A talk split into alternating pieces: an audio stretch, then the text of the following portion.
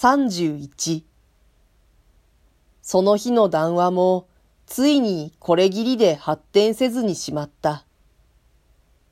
私はむしろ先生の態度に萎縮して先へ進む気が起こらなかったのである。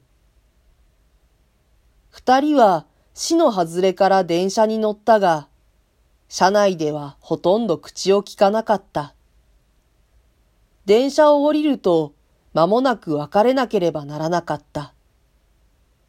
別れる時の先生はまた変わっていた。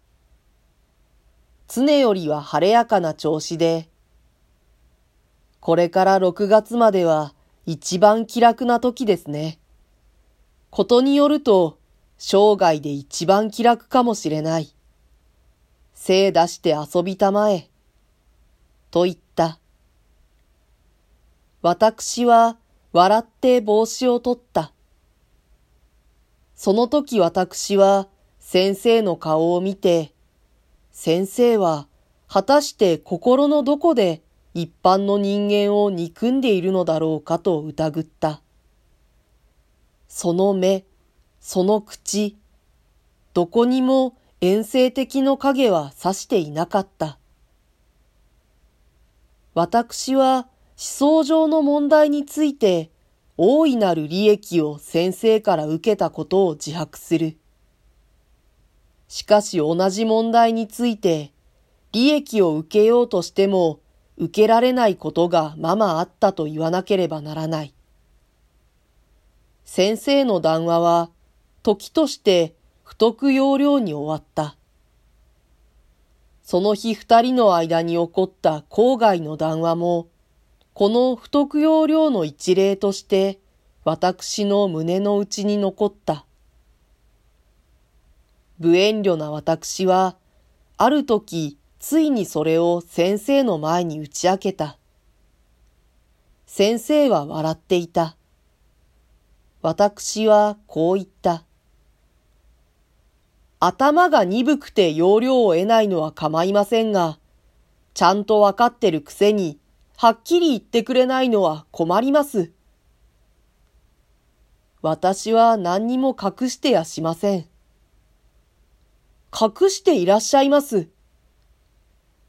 あなたは私の思想とか意見とかいうものと私の過去とごちゃごちゃに考えているんじゃありませんか？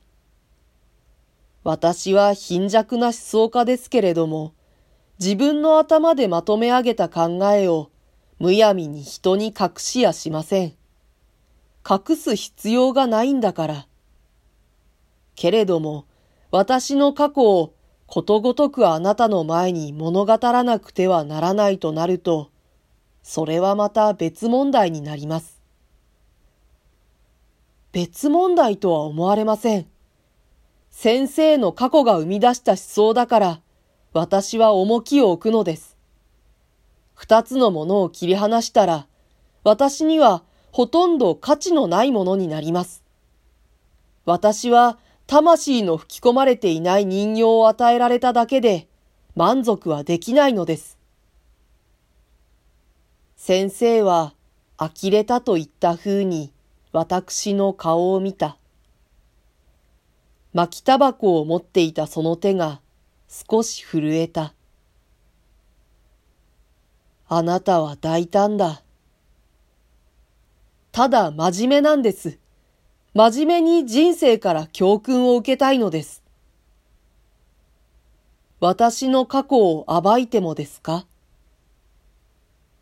暴くという言葉が突然恐ろしい響きを持って私の耳を打った。私は今私の前に座っているのが一人の罪人であって、普段から尊敬している先生でないような気がした。先生の顔は青かった。あなたは本当に真面目なんですか？と先生が念を押した。私は過去の因果で人を疑りつけている。だから実はあなたも疑っている。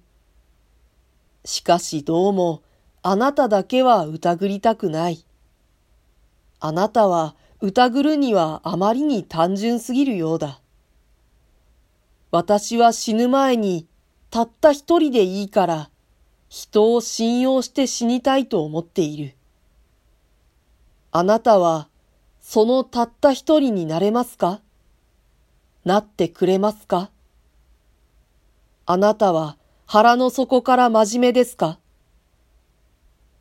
もし私の命が真面目なものなら、私の今言ったことも真面目です。私の声は震えた。よろしい。と先生が言った。話しましょう。私の過去を残らず、あなたに話してあげましょう。その代わり、いや、それは構わない。